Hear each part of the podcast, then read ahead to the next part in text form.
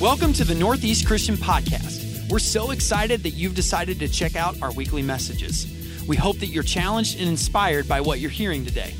We'd love to have you join us this weekend at one of our campuses or online at northeast.live. For more information on Northeast, visit us at necchurch.org.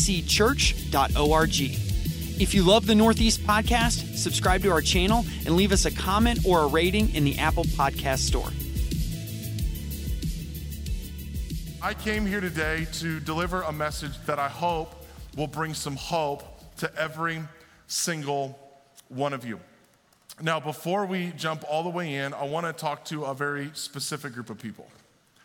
Uh, you're the kind of people who you have a friend, maybe a spouse, maybe a child who doesn't have a relationship with Jesus right now.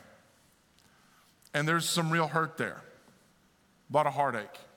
You've prayed uh, a lot of prayers, you've made a lot of invitations, but none of those invitations have seemed to pan out. And you just find yourself living out your faith, but wishing desperately that they had a faith too.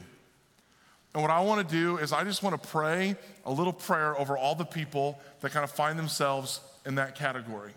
And before I pray over you, I want to give you three verses. Uh, all of these verses, you know.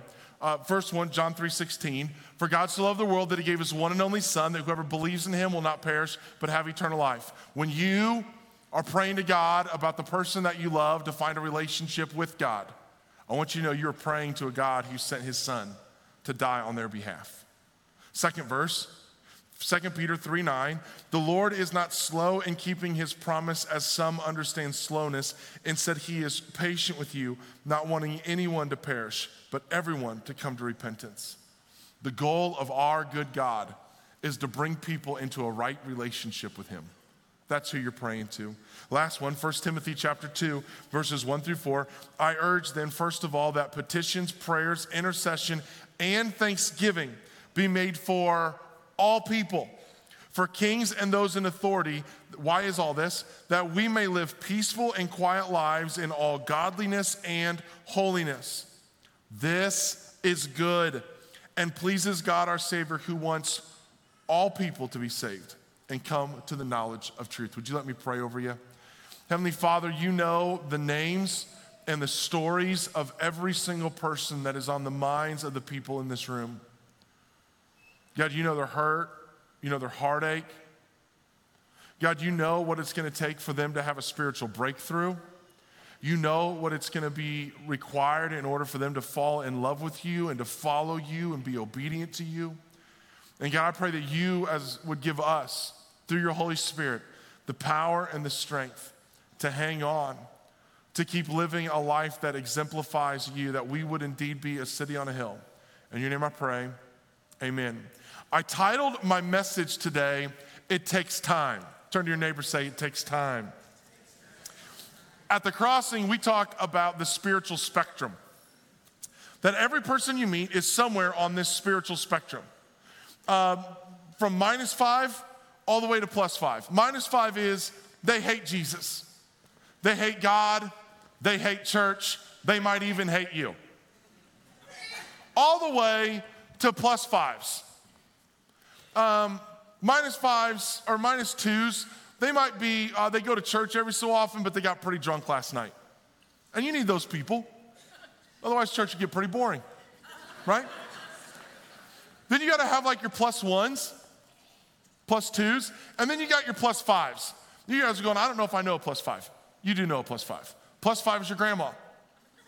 Your grandma's a plus five. You've never heard her testimony because she doesn't have one. She never sinned.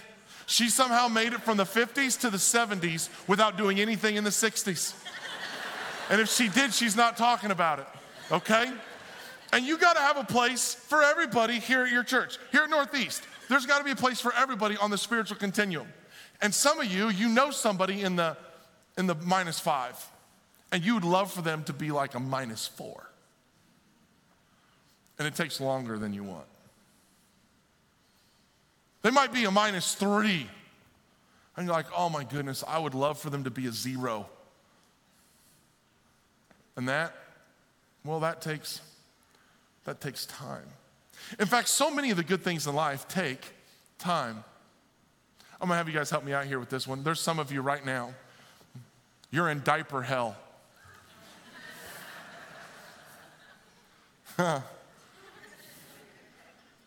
You had a kid, and you're putting food in one end, and it just keeps coming out in miraculous ways on the other end, in forms that you didn't even know were possible. And you're thinking to yourself, man, when am I, get, when is this gonna stop? And those of us who've been there before, we would look at you and we would say, it takes time. And some of you are going, I can't wait till I get out of this baby stage because then my life will get so easy. oh, sucker, you are on a pain train. because once you get them out and they start walking on their own, you'll be late everywhere. You don't even know that I'm not the pastor at this church. You, just think Tyler's gained some weight and lost and stopped going to CrossFit. Like that's what you think's going. It's because you don't even know things. Like you try and get your kids ready every single day to, to take them to school, and you're like, how did you forget to put pants on? We've been putting pants on the same way every day. Right foot, left foot, stupid. Let's get it together. And they're just walking around like you don't like they've never been dressed before. It's because kids, when they sleep, they get amnesia. They forget everything you taught them the day before. That's why they always say, oh, I'm sorry, I forgot. You're not, you're not supposed to drink milk out of the jug. Oh, sorry, I forgot. It's because every night when they go to sleep, they just reset and you have to start all over. It's like 50 first dates, but it's for parenting. It's insanity. There, there's, there's some of you, uh, you, you got a dog. We got a quarantine dog. You know, during the quarantine, when everybody had their government money and they had too much free time on their hands and they got tired of spending time with their family. Yeah, so we bought a dog. And uh, we got a dog, we got one of those golden doodles, which is dumb. And, uh, and they, they, they said, they said, they're so smart. No, they're not. They're a dog. There's no IQ test for dogs. Anyhow, so we have this dog, and I don't like it. And we're doing the potty training thing, and it was driving me nuts. And people would say to me all the time, Dog, man's best friend. No, not my best friend. And I'll tell you why. Because I could never, I don't know anybody, any of my friends, who I could go to their house, poop in their yard, they would pick it up and go, Good boy. I'll tell you what, I'm that dog's best friend. I can tell you that much for sure. And you would tell me if I was in the throes of trying to potty train my dog, you would say, Don't give up, Clayton, because it takes. Ladies, when you met your husband, he says it was love at first sight, but you and I know different. Because if he'd have got down on one knee the first night when he met you, you'd have said no. He had to wear you down. and after he had worn you down, he got down on his knee and you said, okay. Because he knows to get a girl to fall for a guy takes time. Fellas, you might be getting hungry right now and going, you know what, when I go home today, I want some meat to eat. And I understand that. It's a good decision. And you know, at best, you can have a steak, and at worst, you could have a hamburger. But you know what you're not gonna have for lunch today? You're not gonna have ribs. You're not gonna have brisket. Because both of those things, if you're a man, you know that good barbecue takes time. Then how come is it when it comes to spiritual development, we are always in a hurry? Why is that? I want to take you through a great story in Luke chapter 5. And at the end of that story, I'm going to encourage you all to become a church that gives people time. In a world of microwaves, Pop Tarts, K cups, and high speed Wi Fi, we can get so impatient. Our hope is that after the very first invite, after the very first service, after the very first sermon, that the people would respond that we care about. However, oftentimes it takes time. And in Luke chapter 5, you find the story of the calling of Peter or the calling of Jesus' disciples. And there was something about that story that I had always read wrong. It wasn't the story that I read wrong, but it was the events around the story that I had read wrong. Uh, let me show it to you. Luke chapter 5, verse 1 through 11. One day, Jesus was standing by the lake of Gennesaret. The people were crowding around him and listening to the word of God. He saw at the water's edge two boats left there by the fishermen who were washing their nets. He got into one of the boats, the one belonging to Simon, another name for him is Peter, and asked him to put out a little from shore. Then he sat down and taught the people from the boat. So the crowd around Jesus is pushing in so close. Jesus keeps walking back, and all of a sudden, his ankles find themselves in the water. And so he hops up in the boat and begins to preach to the people. By pushing further out into the boat, he takes the thousand hills around the Sea of Tiberias and the, sea, the Lake of Gennesaret, and he turns it into a makeshift amphitheater. And he begins to teach. When he had finished speaking, he said to Simon Peter, Put out into the deep water and let down the nets for a catch. Simon answered, Master, we've worked hard all night and haven't caught anything, but because you say so, I will let down the nets. Let's zero in on Peter here a little bit. When I think of Peter, this is what comes to my mind. Peter is a, what I call a blue collar baller. He's wearing camo cargo shorts He's got his Crocs in four wheel drive. He's wearing a Salt Life fishing shirt and Maui Jim sunglasses. He's a small business owner who just bought a brand new F 350 and vinyled his company logo on the side. He has strong, thick, calloused hands, a windburnt face, and a set of shoulders and biceps that are accustomed to heavy loads. he played fullback and linebacker at his high school and got offers at several small D2 schools. Getting up early and working hard is what he's done his whole life. Make no mistake about it. He's not fishing for fun. This isn't vacation. He's a fisherman. And the only way his family eats is when he catches. He's carrying the full weight of the business, and he spent the whole night and he has nothing to show for it. Let's get into his mental space for just a second. Have you ever worked hard and had nothing to show for it? Ladies, you were getting ready for this weekend and you had big plans. This was gonna be the weekend. The weather was gonna be nice. We were gonna open up the windows. We were gonna clean them out real good, both sides of the glass. It was gonna be great. And we were gonna shift from our spring, fall, our spring and summer clothes to our fall clothes. And we were gonna bring them up out of the basement and rearrange everything. And we were gonna get a couple things dialed in as we get ready for some of the holidays. And here you are listening to my sermon right now, and you're like, I didn't get any of it done. Fellas, you've had one of those weekends? Where you just had one small project on the house you're supposed to fix, and you went to Home Depot and you got the wrong thing, but you didn't know you had the wrong thing at Home Depot. You had to drive all the way home to figure that out. And then you're like, okay, now I know what I need. And so you go all the way back to Home Depot and you get another wrong thing. And you go all the way home and you find out. And then you go back there and you, and you realize that you don't have the receipt for the wrong thing that you purchased. And so now you got to figure out how, and then you just go, I'm not fixing it. You just go home and tell your family, pee in the yard. but take the dog out when you do. Right? you are in a, nothing's going right. You haven't got anything that you wanted done, done. And here's Peter cleaning the nets. That's got to be the worst part of fishing especially when you catch no fish. Cleaning the nets after a long night of nothing. But he did so. Verse 6. And they caught such a large number of fish that their nets began to break. So they signaled their partners in the other boat to come and help them. And they came and filled both boats so full that they began to sink. When Simon Peter saw this, he fell at Jesus' knees and said, Go away from me, Lord, I am a sinful man. For he and all of his companions were astonished at the catch of fish that they had taken. So were James and John, the sons of Zebedee, Simon's partners. They said to Simon, Don't be afraid. Or then Jesus said to Simon, Don't be afraid. From now on, you will fish for people.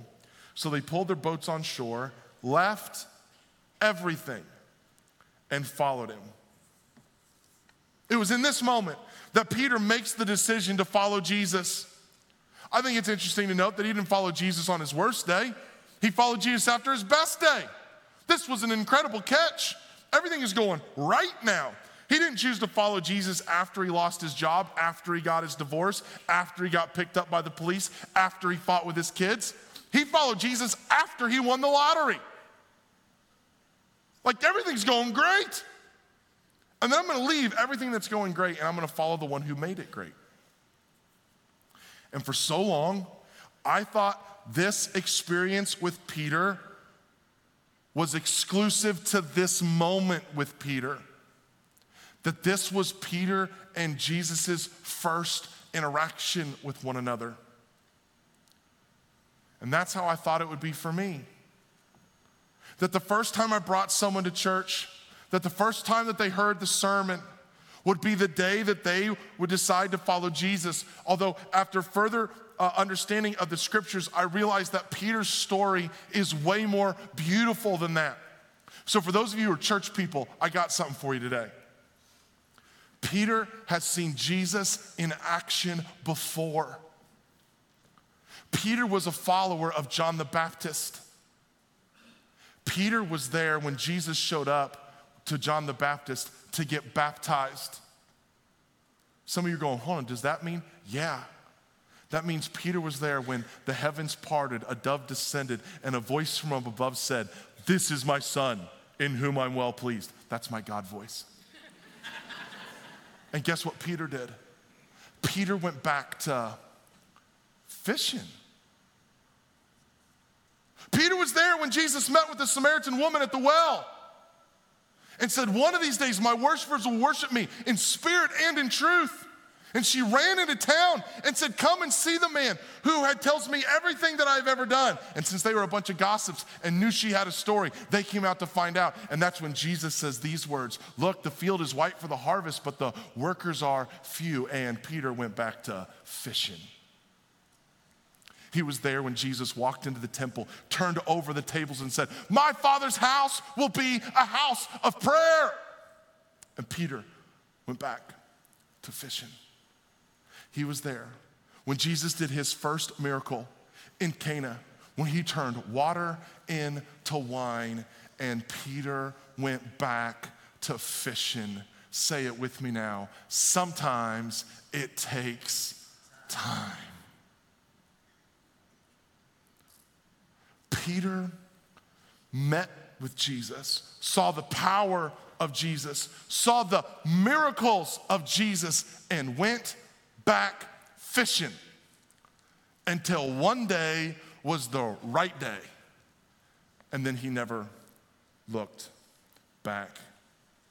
You know what's interesting is I should have known this because that's actually how it's worked in my life. Uh, I want you to meet Lisa. Lisa attended our Macomb campus, and she showed up an event where we were pairing college girls with uh, adult women to create mentorships. And she got paired with my wife. Now, Lisa has had a rough go at it. Her mom died when she was 10. Her father was not a good dude. And so she was dealing with the damage of, uh, of, of that reality. And so she started hanging out with my wife. And my wife said, which is a Christian thing to say, my wife said, I love you, Lisa. And Lisa said, Don't say that to me. That ain't right. And so Jennifer's like, Well, what can I say? Can I say, I care about you? And Lisa said, uh, No, nah, we're not doing that. And so they went back and forth and they settled on, I know you. So this is what they could say. Jennifer could look at Lisa and go, I know you, Lisa. And Lisa would say, I know you, Jennifer. And that was their weird women talk for how they were doing their stuff. And so they started meeting all the time. And then, uh, then one day, Jennifer informed me that Lisa was moving into our house.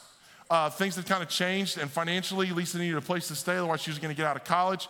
And this isn't new. We've always had people living in our house because we think it's weird as Christians for us to have a house that has rooms that nobody sleeps in when people need a place to sleep.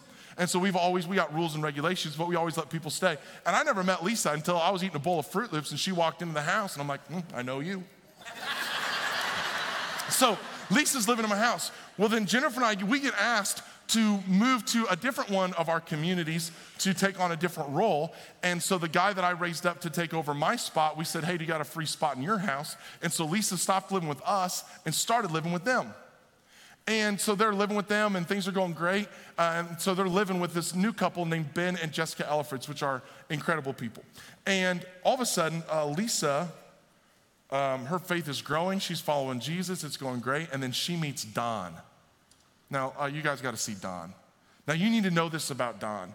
Don is one of the best men I've ever met.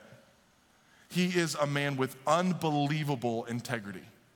He's a good man and he's an atheist. And so uh, we start, you know what I mean, for Christians and atheists.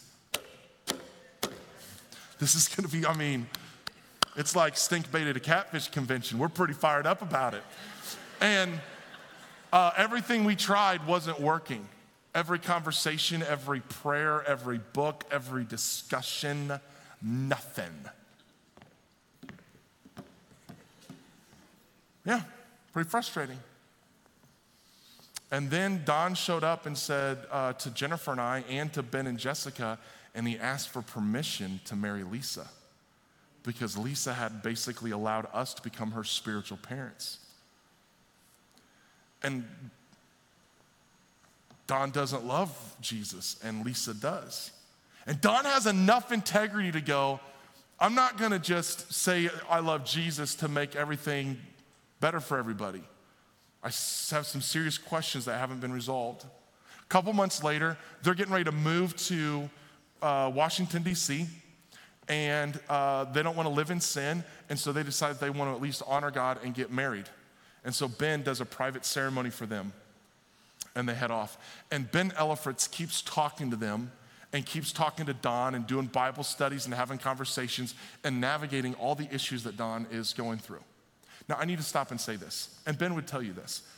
I'm smarter than Ben when it comes to the Bible. I am. I went to Bible college for it, I learned all the work, words you're supposed to learn, did all the studies you're supposed to study. Ben was a middle school principal, and he's a really good, he's smarter at everything else than me, but I'm smarter at the Bible than him. And do you know that it wasn't any of my conversations with Don that were really like moving the needle? It was his conversations with Ben.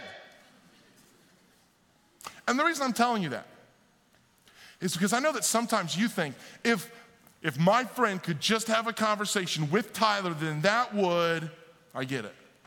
Or if I could get my friend in front of a staff member, then they would, yeah, yeah, yeah, maybe. But can I tell you something about God? This, and you're gonna love this. He's equipped you to be the pastor.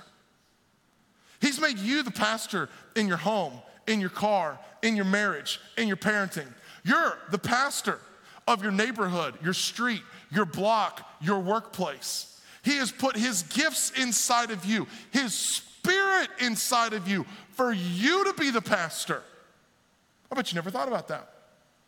That sometimes it's not the conversation with the smartest person biblically, but the person who's most spiritually, relationally connected to them that makes all the difference in the world. What if God wasn't trying to use me or Tyler, but God was actually trying to use you? Interestingly enough, my faith has always grown the fastest when I'm trying to answer a question for a person I'm trying to reach the hardest. Maybe the reason you're stalling out in your faith is because you don't have a person you're trying to show Jesus to. Anyhow, that's not the story. Let's keep going. So then at Thanksgiving, everybody comes in and we're, we're rednecks. So it's a big hoopla. And on Friday, everybody's there. There's about, uh, there was, I don't want to say, the number, there was over 50 people at my house that day. And all of a sudden, I get the message um, that we need to go to Keokuk, which is one of our campuses. It's about 20 minutes away. And we get there, and this happens. Ben and Lisa baptize Don. And I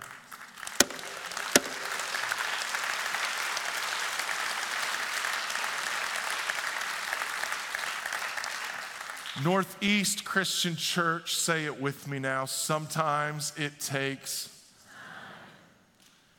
You know what? I should have known that because that's how it was with me. Do you know how long my parents had to drag my butt to church before I got Jesus down in my heart? There's a lady named Dell. She had thick glasses and gray hair, and she wore a tie dye Jesus volleyball shirt. She worked at the Sheaffer Pen Company, where she put ink cartridges in pens her whole life. So, Monday through Friday, she was putting ink in pens, not that glamorous of a life. But you know what she did every Sunday? I'm not saying every other, once a month. She wasn't one of those volunteers. Every Sunday, from kindergarten through sixth grade, she was teaching me about Jesus. There's a guy by the name of Ken Morrow. Ken Morrow was an electrical engineer ahead of his time. In the 80s, he had built a device where he could start his car, change the temperature on his car from a remote. He could also turn the thermostat around in his house and turn the lights on and lock the doors. He eventually installed that same stuff that he made into our church because our church was small and had a bunch of lazy people in it, and he didn't want to have to leave and come and lock the door every so often. So he could just press a button and just turn our church into a safe room. So he had to get out when it started bees, uh, beeping. He's like, I gotta go, because he was gonna lock her down. And you know what Ken did? That's what he did by day. Do you know what he did on weekends? He teach my Sunday school class when I was in high school. On January 1st, we'd start in the book of Acts, Acts chapter 1. And at the end of the year, December 31st, we'd finish up on the last chapter of Acts. And do you know what we would do? For the entire year, we would just go through the book of Acts. And at the end of every month, there would be a quiz. And if you got all three questions right, this is what they should do for you guys at the end of the service. If you get all the questions right, you got three bucks. Now I got you. And if you got if you got a couple answers right, you got two bucks. And if you got your name right, you got a dollar. And I was so excited to go to church once a month because I knew I was going to make a dollar, right? The reason he took us through the book of Acts is because he wanted us to know what it was like to build a church that was honoring God. That's what Ken did. And it was sometime after that that I decided to go into full time ministry. Sometimes it just takes time. If it takes time, that means that there has to be a place that gives people that time. There needs to be a group of people who are adequately resourced, who will give of the gifts that God has given them to keep the lights on, the water running, the toilet paper restocked, the staff employed, and the communion juice fresh. There has to be a place with people who are going, I want to serve the way God has served me. And so they love on the kids, greet people at the door, welcome them at the welcome center, put their hand on them during a time of prayer, fist bumps them at the door, gives them a smile and a coffee, helps lead the worship, run the graphics, play the instruments, and bangs on heaven's door for the lost children of God to be found. There has to be a church that steps into the mess, is long suffering, patient with their questions, caring in their approach, rooted in truth, covered in grace. There has to be a place because it takes time. There's no surprise to me then that the fruit of the Spirit that God gives you when you come into a right relationship with Jesus, you receive the gift of the Holy Spirit, and the Holy Spirit produces fruit. And the fruit of the Spirit is love, joy, peace. What? How did that get in there? It's as if God knew it was going to take longer than you wanted it to. And so he gave you a long suffering, patient spirit to contend with the pain. Is it any surprise that when God describes love, the first description he uses is love is what? It was there all the time. That there has to be a church, there has to be a place that gives people time. There has to be a church that is going to love on people who don't dress like you, act like you, think like you, or even believe like you. There has to be that place. Isn't it interesting that in the parable of the sower, the seed that sprang up the fastest died the quickest. But the seed that took a long time to come out was the seed that had the harvest of 30, 60, and 100. I'm from farm country. I'm wearing work boots. And you know, the dumbest farmer in the world plants on Monday and gets his combine out on Tuesday. Because a harvest, a good harvest, takes time. And there has to be a place that is gonna give and love and lead and serve and leverage who God created them to be, to pastor their community, to give the community time to come into fellowship with Him. And I say it's here. I say it's with us. I say it's now, and I say it's because of you. You can give people the time they need to find Jesus. That's why he writes in Galatians chapter 6, verse 9 let us not become weary in doing good.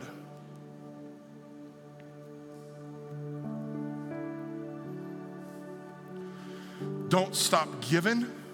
Don't stop serving. Don't stop loving. Don't stop praying. Don't stop inviting. Don't stop shining. Do not become weary in doing good. For at the proper time,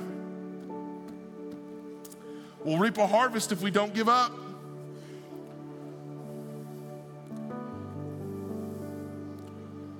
Louisville needs a church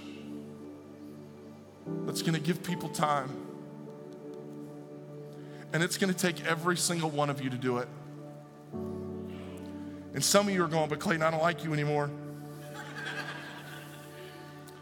because I brought my friend to church today. And you just gave them the infinite permission slip. All right, let me be your boy for a second. If you're in here today and you don't you don't have a relationship with Jesus yet, one, you picked a cool church to come to. And this church is going to give you time to help you find the right relationship with Jesus. But can I talk to you for just a second? I'm to use the other people in the room, but just pay attention to me. This is a true statement about my life that the single greatest decision that I ever made was to start an intimate personal relationship with Jesus Christ. Uh, for Christians speak, it would be uh, to make Jesus Christ my Lord and Savior. And if you would say that the best decision you ever made was that decision, would you just give me a small like hand up? Okay, okay, I just want to make sure. Okay, put your hand down. It's not about you. And and you know what else I would tell you? And this is going to catch you off guard. But my biggest regret is that I didn't do it sooner. How many of you guys would uh, back me up on that? So, for those of you who don't have a relationship with Jesus, you are you are sitting in a sea of testimonies of people who are claiming these two things to be true. That the single greatest decision that they ever made was to make Jesus Christ their Lord and Savior, and their biggest regret is that they didn't do it sooner. And you're going, but Clayton, I don't have everything figured out yet. I want you to know, neither do I. I don't have everything about God figured out yet. There's no way I'm ever going to get all of his awesome infiniteness into my stupid finiteness. I can't. There are things about God that I don't get and I don't understand. Deep struggles that I have with how he operates and when he does what he does that I don't get, I still don't get. For instance, this is one recently for me. The Apostle Paul had the Holy Spirit working on him in such a profound way that he could take his own handkerchief and he could pass it around, and people were healed just by touching Paul's handkerchief. And then Paul cries out to God about a thorn in his own flesh. And three times he cries out to God, Deliver me from the thorn in my flesh. And God says, No. If I was Paul, I'd be like, Come on, man. Can I touch my own handkerchief at least? How come I can do in everybody else's life what I can't do in my home? How come I can win everybody else's kid to Jesus, but I can't? I can't win my own.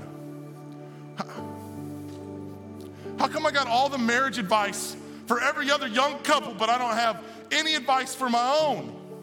There's Paul doing great things for God, healing everybody else, but there's no healing for himself. There's a lot of things about God that I don't get. But I got to the point where I knew enough. Let me explain it to you this way. Fellas, help me out here.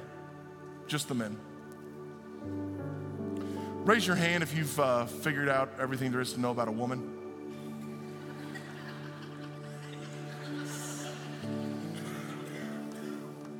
But raise your hand if you knew enough that you wanted one.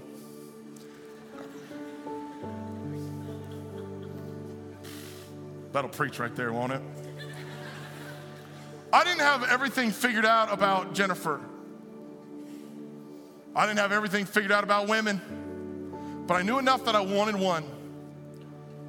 I liked the way I felt when she walked in the room. I liked the way she looked at me. I liked the way that when we were interacting with one another, she took the rough edges off of me. I liked that when I was in her presence, I wanted to be a better person. I wanted to love differently and treat people differently. I didn't have everything figured out. I just knew that I wanted, I wanted her in my life.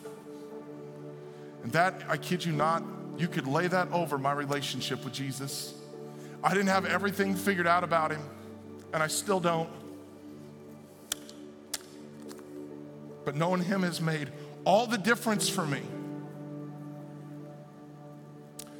If you knew what he took me from, if you knew what he saved me from, if you knew what he restored in me and changed in me, you would understand. One of my favorite, man, I get teary eyed when I think about this verse. One of my favorite verses in all of Scripture, book of, uh, well, Romans uh, 5 8 says this that while we were still sinners, Christ died for us. Hold on. That means that Jesus was at his best when I was at my worst. That means that before I said I'm sorry, before I preached my first sermon, before I sang my first worship song, before I walked into church for the very first time, he had already paid the debt that I owed. When I was at my worst, my God was at, my, at his best. And for me, that was all I needed to know. And there might be somebody in here today and you've never started a relationship with Jesus Christ. You don't have to put it off. There's gonna be people on the sides of the stage that would love a chance to talk with you and pray with you and help you start your spiritual journey. And to the rest of you, in the waiting, the painful waiting of it takes time. I'm gonna encourage you to spend a little bit of time praying. Maybe it's uh, grandparents praying over their grandkids, maybe it's parents praying over their kids. Maybe it's a spouse praying over the fact that their spouse doesn't come to church with them anymore. At my church, we Tebow. We get down on one knee right where we're at and we just talk to God. And maybe some of you want to do that. But I pray that when you leave here today, you will leave with a commitment to give people time. God bless you.